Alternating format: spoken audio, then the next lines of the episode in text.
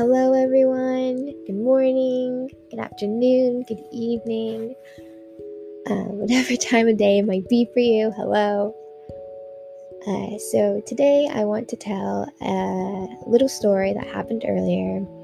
Um, I first want to say, you know, these experiences I share, things I learn. Um, I'm growing every day and I'm always learning new things. So, I just hope that you can do your own research as well. Um, realize I'm only human, so if I make a mistake or if I misinterpret something, I'm sorry in advance. Um, so, anyways, earlier um, I brought my dog inside.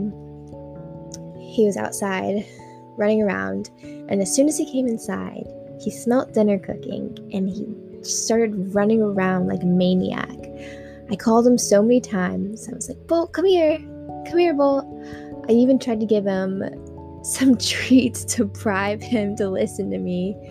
Um, but no matter what I did, he just would not listen to me. He was just running around like a maniac. I was like, what are you doing? Um, if he would have listened, he probably would have gotten a really good treat. But no, he was just running around like a crazy person. So, um, in this moment, as I was trying to get his attention, I was getting a little frustrated. So I just stopped and stood there for a moment. And I began thinking, like, God, is this how you feel sometimes?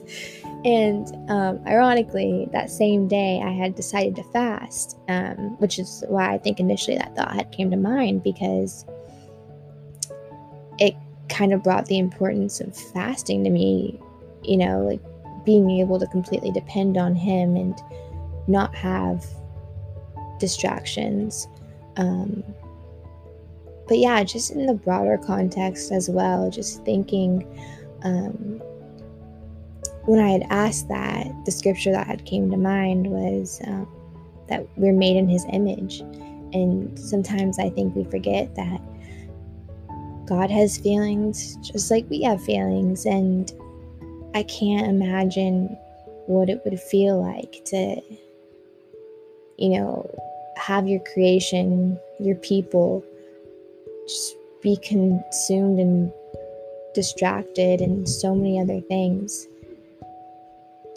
Unimportant things at that when you have something so much better just waiting for them and you're trying to get their attention and you keep calling them, but they're just ignoring you. And I don't know, just thinking about that, it, it just really made me think, you know, how sad that is. And I know he has amazing things in store for his people, and I just encourage us all to really evaluate ourselves and evaluate what are we putting our focus on? What are we putting most our most of our attention into?